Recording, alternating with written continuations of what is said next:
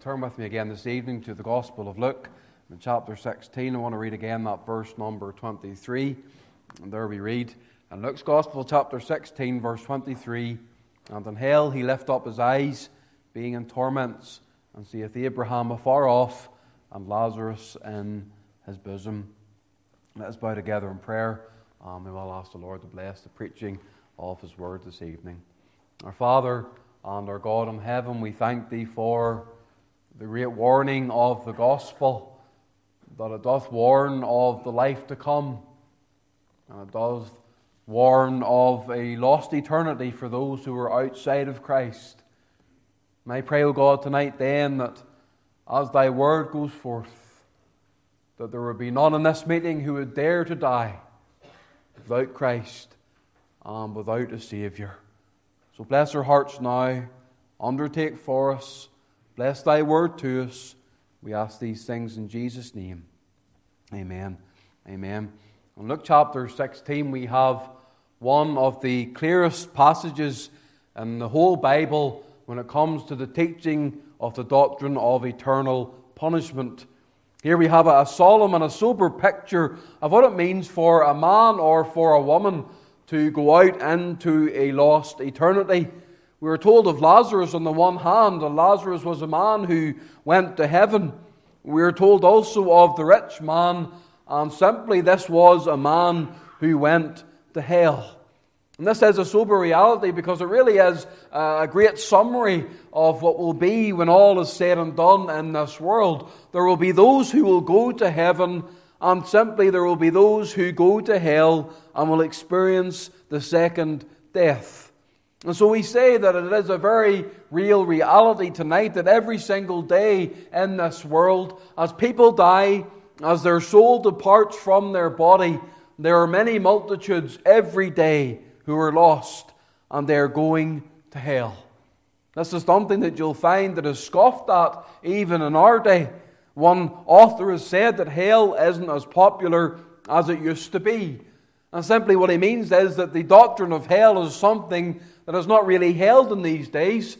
People say it's not true. They say it's something perhaps that the church invented in order to scare people and in order to beat them into bondage and to beat them into submission. But also those who profess to believe the Bible those who profess some form of religion will also say that the Bible is not teaching what we say it teaches with regard to eternal punishment. One view is known as universalism. Universalism teaches that all human beings will eventually be gathered into the love of God and will be saved. So essentially, it really doesn't matter if you're saved tonight, it doesn't matter if you're unsaved sooner or later you're going to get to heaven anyway. And they would, some of them, go as far as to say that even the devil himself one day will go to heaven. And they say that a loving God would never cause anybody to suffer in hell forever.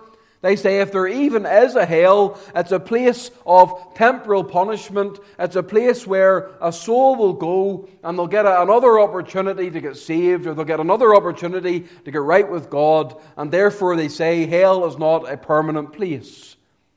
And so we ask the question in response well, why did Christ have to die? Why would he die for men and women if uh, there were those who were not saved were going to get into heaven anyway. Better just to let us all go our own way, do what we like. We'll all go for a bit of ter- temporal punishment, and we'll get to heaven sooner or later, regardless. The cross has no function in such teaching. It is not necessary, it is just something that simply happened. Yet the Bible is clear. Christ died to save sinners from the reality that he speaks of here. You think of some branches of Roman Catholicism, they do believe in hell, but they will come to a passage like Luke chapter 16. And they'll say that Luke chapter 16 is not hell, but is purgatory. And so they say purgatory is a place for purification so as to achieve the holiness necessary to enter the joy of heaven. And so they say the rich man was in purgatory. He was experiencing uh, punishment. These flames were meant to purify him, they were meant to make him fit to get into heaven. Really, essentially, sooner or later, when all is said and done, when this person has got the flames, when they have been purified enough, they will enter into the joy of heaven. And why do they assert this? Because they say the rich man had compassion.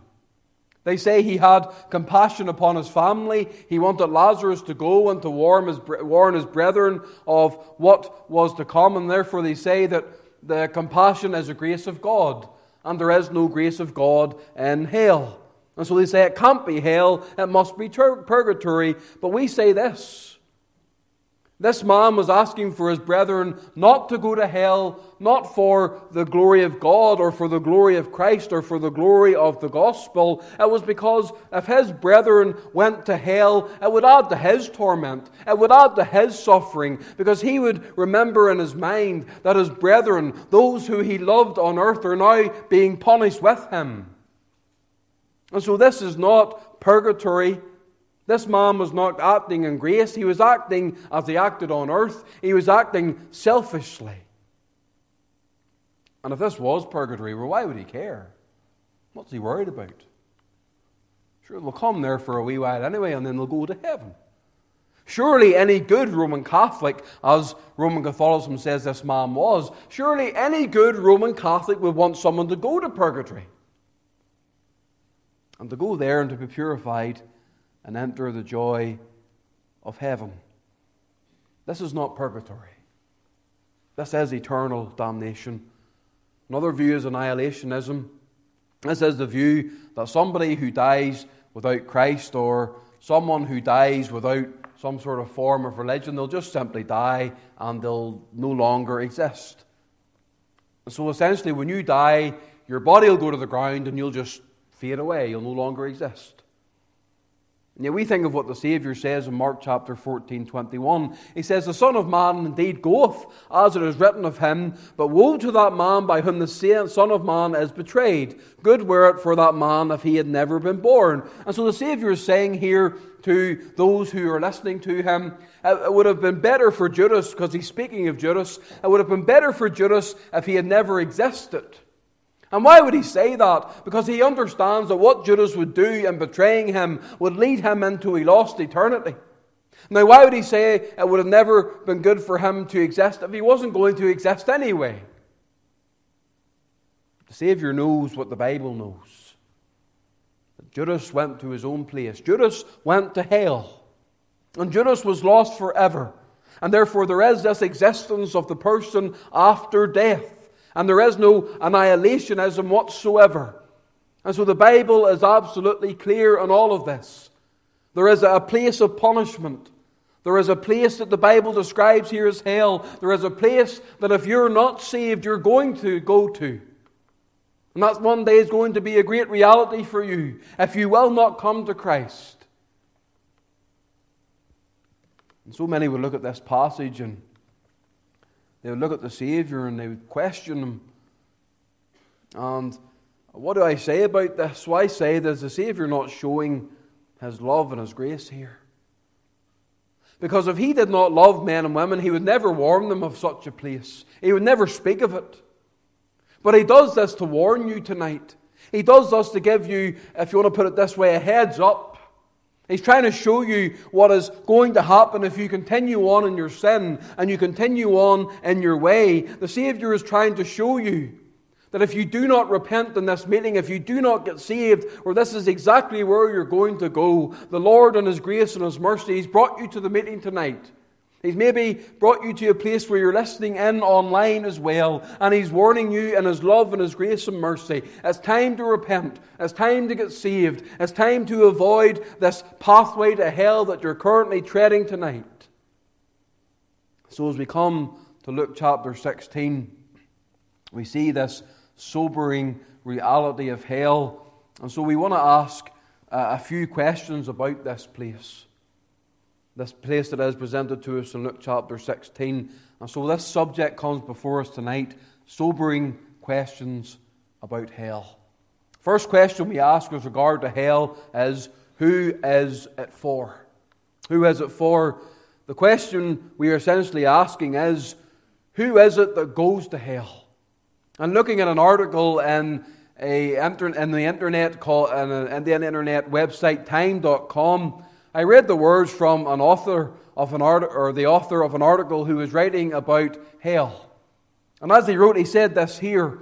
He said, Plenty tremble before the possibility of eternal misery. Possibly this is a good time to help people realize that it simply will not be that way.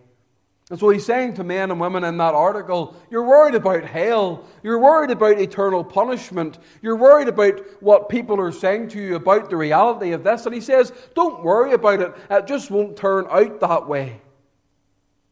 And yet, this is far from what the Bible says. And you think of what it says in Matthew chapter 25 and 41. It says, Then shall he also, or then shall he say also unto them on the left hand, Depart from me, ye cursed, into the everlasting fire, prepared for the devil and his angels. And we see that the original purpose in hell and this place of punishment, it was for the devil and his angels. That is, those who were in glory and rebelled against God in the heavenly realm. And as they rebelled against God, God has cast them away from His presence, and He has promised them that one day they shall be cursed and go into everlasting fire that is prepared for them. But you notice here in Matthew chapter 25, this verse 41, this fire that is prepared for the devil and his angels, it speaks about those who are standing before the Lord. And it speaks about those who are on his left hand, and he says to them, Depart from me. And you see those words, Depart from me. The Lord is saying to them, Depart from me out of my presence. Go into that everlasting fire prepared for the devil and his angels. You will not enter into glory. You will not dwell in the new heaven and in the new earth. And we know that in verse 32 of this chapter, what's it speaking about? It's speaking about all nations coming before the Savior. A multitude of people from all nations. And so the fact that others can say it will not be that way is totally against the scriptures because I tell you, if you refuse to face this reality, if you refuse to use your mind and to think of your latter end, it will be that way. think of what it says here in Luke chapter 16 23. It says, And in hell he lift up his eyes. For the rich man it was that way. He is now in hell. The Bible tells us he dies, and you notice as he dies in verse number 22, as he's buried, no sooner as he dead, he's buried, and he wakes up in hell. He opens up his eyes in hell. He begins to realize now I've passed from that scene of time, and almost immediately the Bible doesn't give us a breath here. It takes us from death right into hell. And we see then how this reality comes to us because this is a man who is not saved, who has refused to come to Christ, who is on that pathway and he dies. And those two words really sum up his life in hell. You're living your life. You're trying to get these things out of your mind.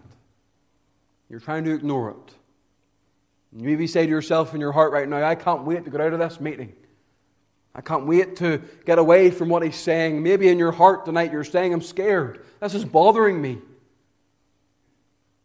And you can't wait just to get out the door, to get into your car, and to get home. You just can't wait. And yet the Lord confronts you time and time again. And He says to you, just as swiftly as you stand up in your chair and leave this meeting, just as swiftly as you get into your car and open your door, I can take you out into eternity.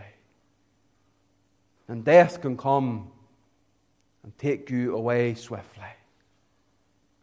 And just as quickly as death will swift you away from this world, it'll be this in hell.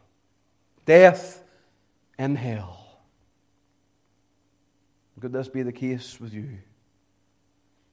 What a tragedy that we would be to fall into hell from a gospel meeting. To fall into hell from where you sit right now.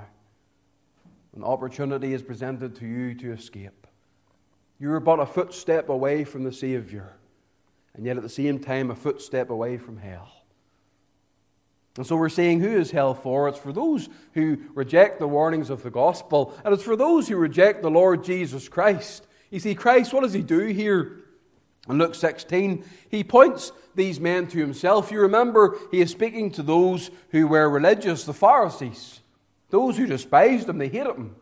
And yet you see his love here because what does he do? He warns them about hell and then he tries to get them to himself. Because we read in this story in verse 27 to 28 the, the rich man speaking unto Abraham, and he says, Then he said, I pray thee therefore, Father, that thou wouldst send him to my father's house, for I have five brethren, that he may testify unto them, lest they also come into this place of torment. So we know very well, he says, Raise Lazarus from the dead, send him to my brethren, send him to those who are not saved, and uh, let him warn them. And look what Abraham says. He says in verse 29 to 31 Abraham saith unto him, They have Moses and the prophets, let them hear them. And he said, Nay, Father Abraham, but if one went unto them from the dead, they will repent. And he said unto him, If they hear not Moses and the prophets, neither will they be persuaded, though one rose from the dead. And we see what happens in this passage is what happens in our modern society. Is that not the case? People look for the miraculous, they look for the miracles, they look for something that's wonderful. They look for all of this, and so many would maybe say, Well, if I could only get a sign, if you could prove to me that God is real, I'll repent. And I tell you, you will not repent, regardless. I've said it maybe before, but if I could go to your graveyard, if I could bring the dead back to life, you still wouldn't repent. And why did I say that? I say that because the Lord here says that's not what God has ordained to happen. It's impossible. The Bible says very clearly here that these men that the rich man wanted to see escape from hell already had what they needed to get saved. They have Moses and the prophets. And therefore, what was the Lord saying to them? He says, You have the Bible. And he said to these Pharisees, You have the Bible. Abraham is warning this man, uh, and he's telling him that his brethren have Moses and the prophets. They have the Word of God. If they go to the Word of God, there they have the answer. And the answer, of course, is the Lord Jesus Christ because the Bible speaks of Him. You go to Genesis, you go to Exodus, Leviticus, whatever book you want to go to, you'll see Christ all there. You'll see Him in picture, you'll see Him in type, you'll see Him in prophecy. It's all about Christ. And you see what the Lord is doing here? He's coming to these men and He's saying, Go to the Bible and find me there. And when you find me, come to me. And so he says to you tonight, as you look at the Word of God, as you see the Scriptures presented to you, he says, You find me there. And I tell you, I'm a Savior that will save you. I'm a Savior that will take you tonight. I will cleanse you from all your sin. I will take you away from the damnation that sits upon your head. You think of what he says in John 5 39 to 40. Search the Scriptures, for in them ye think ye have eternal life and they are they which testify of me. And ye will not come to me that ye might have life. And he's speaking to those who think they have it all figured out. Oh, you think you have eternal life, and yet if you had eternal life, you wouldn't be rejecting me. And he's saying uh, that he's asking them here in verse 40, or he's giving them an invitation, and he says, And ye will not come to me, that ye might have life. And he says to you tonight in the meeting, Ye will not come to me. Ye will not come. Oh, yes, you see me in the Bible. You're convinced that uh, the Bible speaks of me. You're convinced of my salvation in terms of the fact that I have accomplished it and I have done it, and that ye still will not come to me. If ye will not come to me, you will perish without me.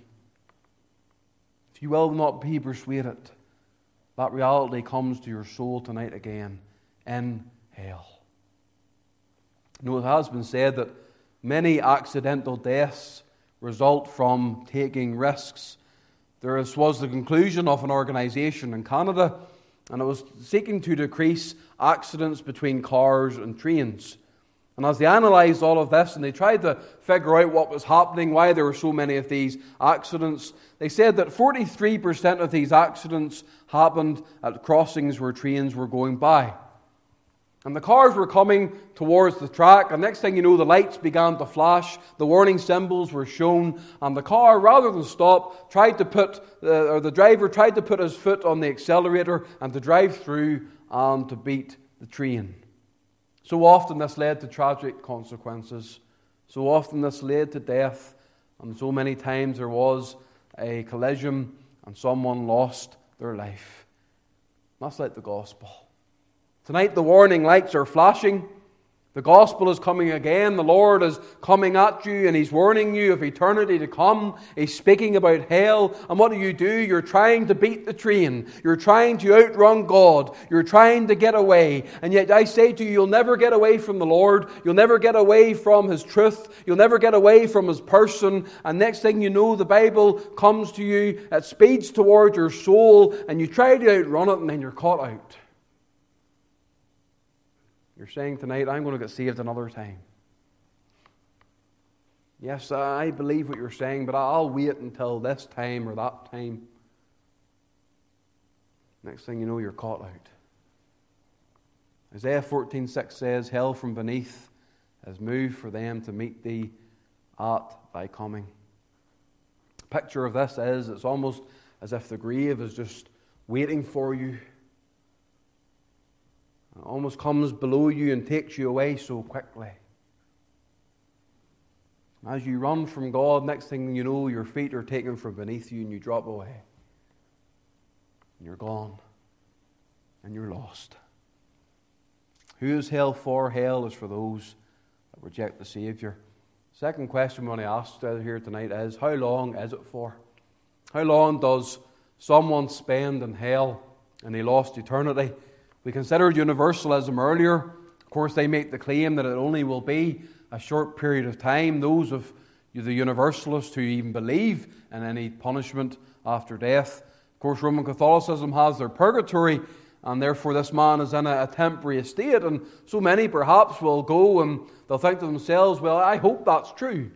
They'd be delighted if that was the outcome. And yet, what does the Bible say here? We'll read verse 26 with me. It says, And beside all this, between us and you, there is a great gulf fixed, so that they which will pass from hence to you cannot, neither can they pass to us that will come from thence. And so we see here that there is this barrier presented between Lazarus and Abraham.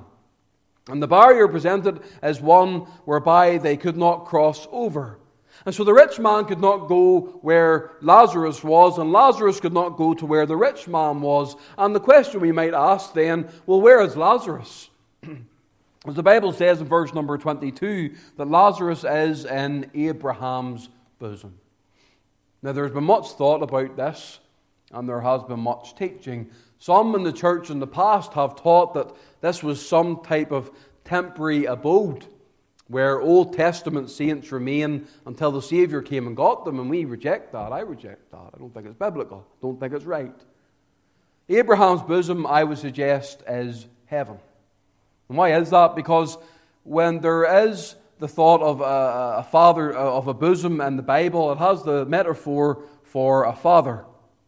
So the Bible here is presenting the idea that Abraham was a father. And therefore, Lazarus was in his bosom. He was in the bosom of his father. Now, you think of what it says about Abraham in Galatians 3, verse 7. It says, Know ye therefore, know ye therefore that they which are of faith, the same are the children of Abraham. And Abraham in the Bible is constantly presented as a father because he is a father of a great nation. He was one who was an example to them of faith. And so we can say he is a father in the faith. And so often the Bible presents him in this way. And so, as Abraham is a father in the faith, as he's a, a spiritual father unto the church, and tradition then, as children were gathered unto their father, they were gathered unto his bosom. And so, to say that you were going to the bosom of Abraham, it was to say you were going into your father's bosom, that is, you're going to the place where he dwells. And so, as we look at the Bible in Matthew 8 and 11, the Saviour says, And I say unto you that many shall come from the east and west and sit down with Abraham and Isaac and Jacob in the kingdom of heaven. And so the Saviour is making this uh, truth known to us. He's saying to us that Abraham will be in glory. And if Abraham is in glory, if Abraham is with the Savior, the Bible is making a clear affirmation here because it's saying that Lazarus was in Abraham's bosom, that is, he was with Abraham, and therefore Lazarus is in glory. And this totally takes away from those doctrines of universalism from Roman Catholicism because the Bible is saying the rich man is not in a temporary place. He's in a place where he cannot go or where he cannot escape because a man cannot go from heaven to hell or hell to heaven and vice versa. And so it was impossible for the rich man to enter into glory. It's absolutely clear. He couldn't go there. And so, verse 26 what is this great gulf that is fixed? It is an eternal gulf, it is one that can never be passed. The rich man could not just one day enter into the glories of heaven whatsoever. And so the Bible is clear to you. If you go to hell, if you're lost in this place. You will go there forever and for all of eternity. You will never get out. You will never be saved, and you will never have Christ. Again, Matthew 25 46.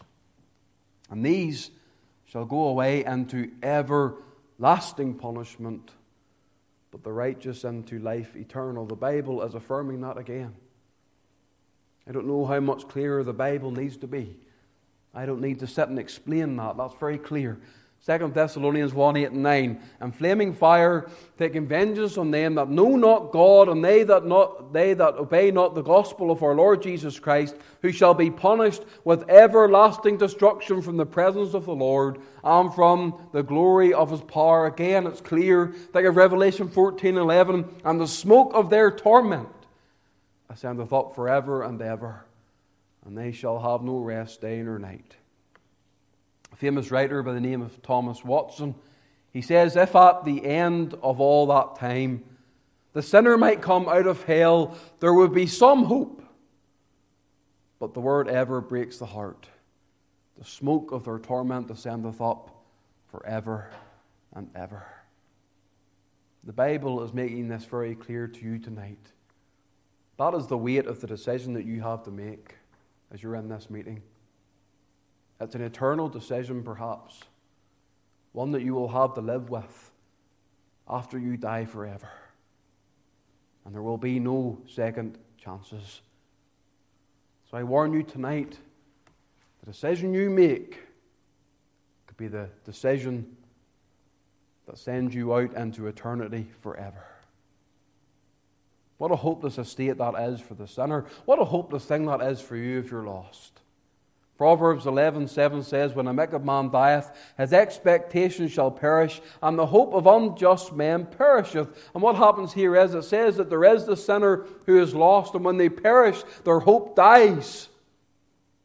And their expectation dies. And their hope of heaven and of glory and of ever being happy again dies.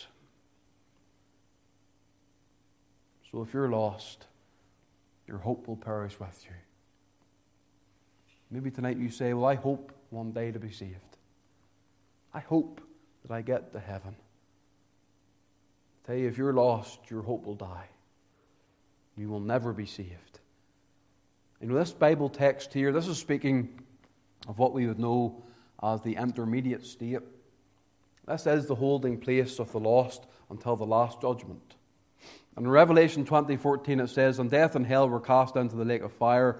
That says the second death. Now, what's this verse saying? Well, speaking about death, death is the separation of the soul and the body. Hell is the place where the soul dwells outside of the body, but the Lord is saying here that this will, this will perish at the end of time. And why is that? Because the Lord will bring that soul and that body back together by His power. He'll bring you out, out of your grave, and He will bring your soul and your body back together. And He will send them into the lake of fire where He can punish not only the soul, but He can punish the body forever. That's the expectation of the rich man today. As he is in hell right now, that's the only thing he has to look to. A greater experience of suffering and of death when the Lord brings him back and sends him into the lake of fire. What a hopeless place to be. What a place of utter despair. And yet I say to you, in Christ, while you're still sitting on the pew, there is hope, there is mercy, and there is eternal life.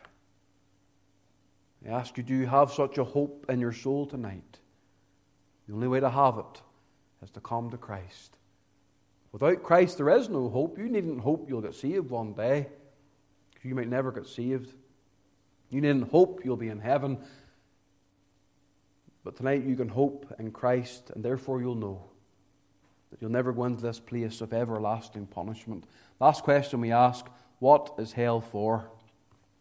Is hell a place created by Christians to beat others into submission? What I'm asking is is this an invention of men and women to scare people? If my job was simply to scare you tonight, well, I don't know how successful I would be. But the Christians or the people of God do not speak of this to simply scare people, uh, but as I've said, to warn people and to show them what the nature of the life to come is like. And the nature of the life to come is that it is a warning about a place of punishment. Luke chapter Luke 16, 23 to 24 says, And in hell he lift up his eyes, being in torments, and seeth Abraham afar off, and Lazarus in his bosom. And he cried and said, Father Abraham, have mercy on me, and send Lazarus that he may dip the tip of his finger in water, and cool my tongue, for I am tormented in this flame. Well, the expression the Lord wants you to get out of this is this that hell, this place where the sinner goes when they're lost, is a place of torment. It's a place of torment. We see the flames here. And as I've said before, these are, are not purging flames, they are punishing, tormenting flames. They are giving this idea that this man is wailing and he's crying in agony as the Lord is punishing him. And simply, the Lord is tormenting him and punishing him for his sins. You see, this is a punitive punishment. This is a punishment whereby the Lord pours out his vengeance upon men and women who have rejected him and who have broken his law. And therefore, the Lord here is punishing this man, and he cries out, I am tormented in these flames. Now, the question that has been asked is Are these literal flames? As this literal fire that people fall into when they go into a lost eternity. Well, we think of what the Bible says in so many references. Uh, Hebrews chapter 12, verse 29, it says these words For our God is a consuming fire.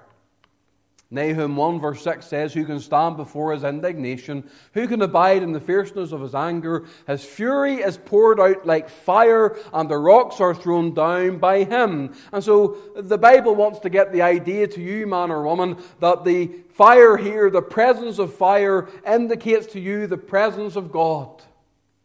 And whether these are literal flames, whether these are flames that are figurative to give the expression of punishment. What the Lord is clearly saying to you in this meeting tonight is that as you're punished, no matter whether it's literal, no matter whether it's figurative flames, God will be there. His anger and his vengeance will be there, and his justice will be there to punish you. So often we speak about being separated from God. That does not mean that we're at a distance from Him. God is everywhere.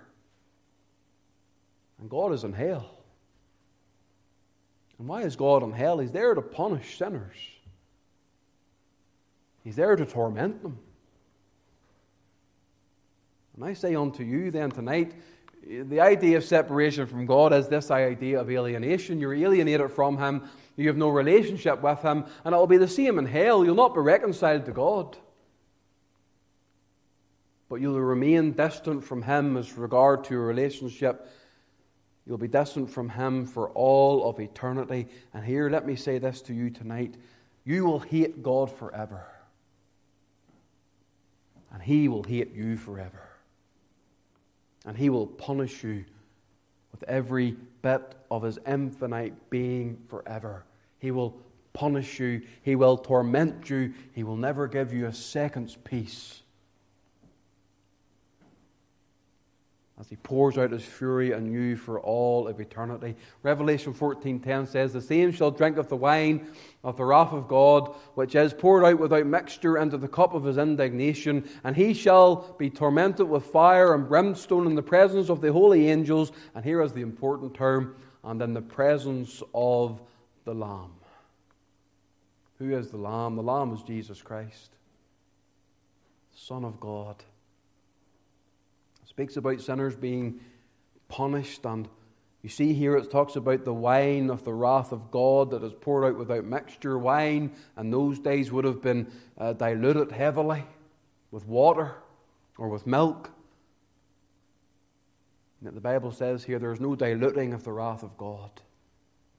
It is a mixture poured out, undiluted. And his indignation will be real. His indignation will be awful. Say to you, whatever hell is with regard to punishment, the Lord doesn't give it to us fully. I don't believe our minds could bear it. But I say, friend, it will be horrific. It will be horrific. And he will torment you forever, pour out his wrath upon you forever. You will see his anger day and night for all of eternity. And yet, when you turn to the cross, you see a picture of this. God did not spare his own son, he did not withhold one inch of his wrath from him at the cross of Calvary. And at the cross of Calvary, he punished him to the uttermost. And why did he do it? He did it for the sins of his people. See, what I say to you tonight is when you come to Christ, God will not pour out his wrath upon you in eternity because there is no wrath left. His justice has been satisfied, his anger has been satisfied. Christ has been tormented that you might never be tormented. So I say, come and take him as your Savior. Come and be prepared for the life to come. Trust in him that you might never face the wrath of an angry God. Those sobering questions about hell for Christ's rejectors for all of eternity in the presence of God. Pray that that will not be the case with you. You'll get saved tonight. You'll come and you'll trust in the Lord Jesus Christ for his name's sake. Amen. Amen. Let's bow together in prayer and we'll bring our meeting to a close and we'll ask the Lord to bless us as we part one from the other. Father and our God in heaven, we thank Thee for the warnings that Thou dost give us in Thy word. I pray, O God, tonight that Thou would now speak as the voice of the preacher falls silent. That Thou, O God, would cause some to think of their latter end, of the great eternity that awaits them.